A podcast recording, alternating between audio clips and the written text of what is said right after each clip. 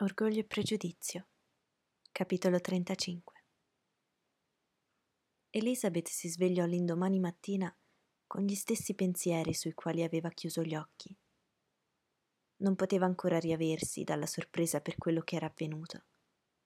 Non poteva pensare ad altro e incapace di dedicarsi a qualsiasi occupazione, risolvette di prendere un po' d'aria e di fare del moto stava per avviarsi verso la sua passeggiata favorita, ma ricordandosi che Mr. Darcy talvolta dirigeva i suoi passi da quella parte, invece di entrare nel parco, si avviò verso il sentiero che se ne allontanava.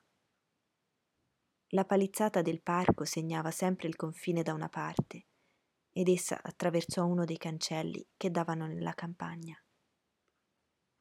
Dopo aver camminato su e giù due o tre volte per quel sentiero, fu tentata, dalla bellezza della mattinata, di fermarsi al cancello e gettare un'occhiata nel parco.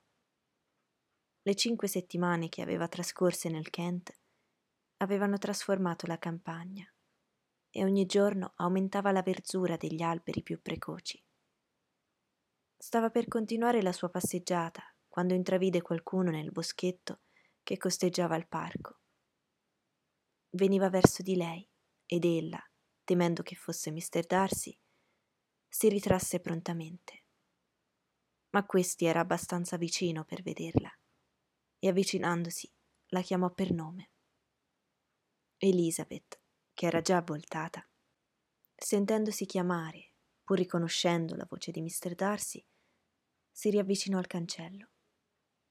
Anch'egli vi era arrivato e porgendole una lettera che Elizabeth prese istintivamente disse con tono freddamente altero. Ho passeggiato nel boschetto per qualche tempo nella speranza di incontrarvi. Volete farmi l'onore di leggere questa lettera? E con un leggero inchino rientrò nel parco e scomparve. Senza alcun piacere, ma con la più viva curiosità, Elisabeth aprì la lettera e con sempre crescente stupore vide che conteneva due fogli scritti assai fitti, con una minutissima calligrafia. Continuando nel sentiero, incominciò a leggere. Era datata da Rosings alle otto del mattino e diceva così. Non vi allarmate, signorina, nel ricevere questa lettera, pensando che contenga una ripetizione di quei sentimenti o rinnovarsi di quella proposta che la sera scorsa vi furono tanto sgraditi. Scrivo senza nessuna intenzione di addolorarvi, né per umiliarmi ritornando su desideri che, per il bene di entrambi, non potranno essere dimenticati mai abbastanza presto. Vi avrei risparmiato lo sforzo che costa a me lo scrivere e a voi il leggere questa lettera, se la mia coscienza non richiedesse che fosse scritta e letta. Vogliate dunque perdonare la libertà che mi prendo. So che il vostro sentimento lo farà a malincuore, ma lo chiedo al vostro senso di giustizia. Ieri sera mi avete accusato di due colpe di natura assai diversa e di ben diversa portata. La prima era che, incurante dei sentimenti di entrambi, avevo distaccato Mr. Bingley da vostra sorella, e l'altra che, nonostante ogni diritto e contro ogni senso di onore e di umanità, avevo rovinato l'avvenire di Mr. Wickham, spogliandolo di ciò che gli spettava.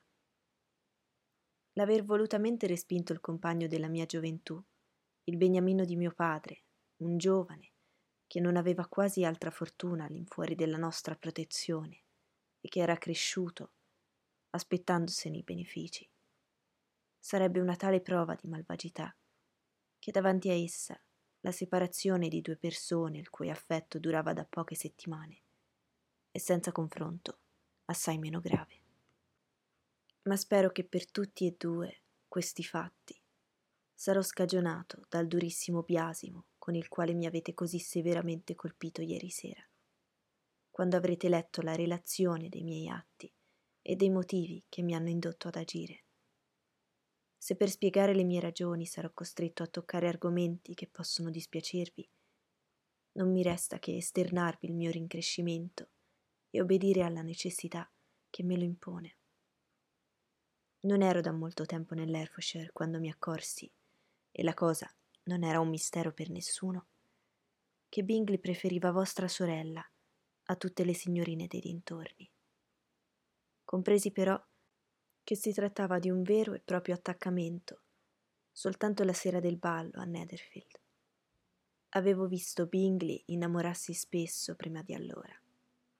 A quel ballo, mentre avevo l'onore di danzare con voi, fu informato per la prima volta dalle fortuite osservazioni di Sir William Lucas che la corte fatta da Bingley a vostra sorella aveva destato la generale aspettativa del loro matrimonio. Se ne parlava come di un avvenimento sicuro, del quale rimaneva da stabilire soltanto la data. Da quel momento osservai attentamente il mio amico e non potei fare a meno di riconoscere che egli era attratto da Miss Bennet più di quanto non lo fosse mai stato da nessun'altra ragazza. Osservai anche vostra sorella. Il suo aspetto e i suoi modi erano aperti, vivaci e seducenti come sempre, senza pertanto che desse segno di provare un'inclinazione speciale. E dalle osservazioni di quella sera rimasi convinto che, se accoglieva la corte di Bingley con piacere, non la sollecitava con nessun particolare sentimento da parte sua se non siete stata voi a ingannarvi, devo essere io in errore. Cosa probabile, visto che conoscete vostra sorella meglio di me. Se è così, se questo mio errore è stato causa di dolore per lei, il vostro risentimento contro di me non è irragionevole. Ma non mi faccio scrupolo nell'asserire che la serenità del contegno e dell'espressione di vostra sorella era tale che avrebbe dato al più attento osservatore la convinzione che, per quanto fosse attratta da Bingley, il suo cuore non ne fosse veramente preso. Che io desiderassi crederla indifferente è certo. Posso però garantire che le mie convinzioni e le mie decisioni non sono di solito influenzate dalle mie speranze e dai miei desideri. Non la giudicai indifferente perché desiderassi crederlo. Lo credevo per un convincimento imparziale, con la stessa sincerità con cui desideravo che così fosse. Le mie obiezioni a quel matrimonio non erano soltanto quelle che solo la travolgente forza della passione mi fece superare nel mio caso. L'inferiorità della famiglia non poteva essere così grave per il mio amico come per me. Ma vi erano altre ragioni che sussistono tuttora e sussistono in pari misura in entrambi i casi, anche se io ho cercato di dimenticarle. Queste ragioni vanno dette, anche se brevemente. La posizione sociale di vostra madre, anche se discutibile, non era niente in confronto a quella mancanza di contegno dimostrata così spesso, quasi costantemente da lei e dalle vostre tre sorelle, e talvolta persino da vostro padre. Perdonatemi, mi duole di offendervi, ma se vi deve rattristare, che vengano notati i difetti dei vostri parenti. Dovete pur consolarvi nel sapere che nemmeno l'ombra di un simile biasimo può sfiorare, e questo sia detto a lode vostra e di vostra sorella Jane, il comportamento di entrambe. Dirò soltanto che quanto avvenne quella sera non fece che confermare la mia opinione su tutte queste persone e rafforzò il mio desiderio di trattenere il mio amico da quella che giudicavo una infelicissima unione. Egli lasciò Netherfield per Londra il giorno dopo, come ricordate, con l'intenzione di tornare presto. E ora devo spiegare la parte sostenuta da me. L'inquietudine delle sorelle di Bingley non era inferiore alla mia. Ci accorgemmo presto che eravamo d'accordo nel nostro modo di sentire e ugualmente convinti che non c'era tempo da perdere per staccare Bingley da Jane risolvemmo senz'altro di raggiungerlo subito a Londra. Così facemmo, e io mi assunsi l'incarico di mostrare al mio amico l'errore della sua scelta. Ma per quanto le mie parole possano aver scossa o ritardata la sua decisione, non credo che alla fine avrebbero impedito il matrimonio. Se io non lo avessi assicurato, come feci senza esitare, che vostra sorella non era innamorata di lui. Egli aveva sempre creduto che il suo affetto fosse corrisposto con sincera, se non uguale tenerezza. Ma Bingley è di natura assai semplice e si fida più del mio giudizio che del proprio. Fu quindi facile convincerlo che si era illuso, e con una simile convinzione fu questione di poco persuaderlo a non tornare nell'Herefordshire. Non riesco a biasimarmi per quello che ho fatto. C'è soltanto un punto nel mio modo di procedere, al quale penso con poca soddisfazione, ed è che mi abbassai a nascondergli che vostra sorella era in città. Io lo sapevo, come lo sapeva Miss Bingley, ma suo fratello lo ignora anche adesso. È probabile che il loro incontro sarebbe stato senza conseguenze, ma mi sembrava che il suo affetto per lei non fosse abbastanza attenuato perché la potesse rivedere senza pericolo. Forse questo silenzio, questa dissimulazione furono indegni di me, ma ormai è cosa fatta e fu fatta a fin di bene. Non ho più nulla da aggiungere in proposito, né altre giustificazioni da dare. Se ho ferito i sentimenti di vostra sorella, l'ho fatto senza saperlo e se anche i motivi che mi hanno guidato possano sembrarvi insufficienti, io non sono ancora arrivato a condannarli. Riguardo all'altra, più grave accusa di aver danneggiato Mr. Wickham, posso solo ribatterla esponendovi tutti i suoi rapporti con la mia famiglia. Ignoro di che cosa egli mi abbia particolarmente incolpato, ma posso produrre più di un testimone a prova della indubbia verità di quanto vi narrerò. Mr. Wickham è figlio di un uomo rispettabile che per molti anni ebbe l'amministrazione di tutte le proprietà di Pemberley e la cui abilità nel ricoprire tale carica indusse spontaneamente mio padre a cercare di essergli utile. Per cui fu largo della sua bontà verso George Wickham, suo figlioccio.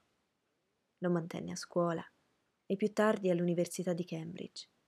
Aiuto non indifferente perché suo padre, sempre in ristrettezze economiche, per la prodigalità di sua moglie, non sarebbe stato in grado di dargli un'educazione signorile. A mio padre non soltanto piaceva la compagnia di questo giovane, le cui maniere furono sempre seducenti, ma aveva anche grande opinione di lui e sperando che volesse abbracciare la carriera ecclesiastica, aveva l'intenzione di provvedere per lui anche in quel campo. Quanto a me, sono molti, molti anni che per la prima volta incominciai a considerarlo in modo ben diverso. Le tendenze viziose, la mancanza di ogni principio, che sapeva accuratamente nascondere, non potevano sfuggire a me, che avevo occasione di vederlo quando non si sorvegliava cosa che a mio padre non era dato di fare. E anche qui devo ancora procurarvi un dispiacere, la profondità del quale può essere giudicata soltanto da voi.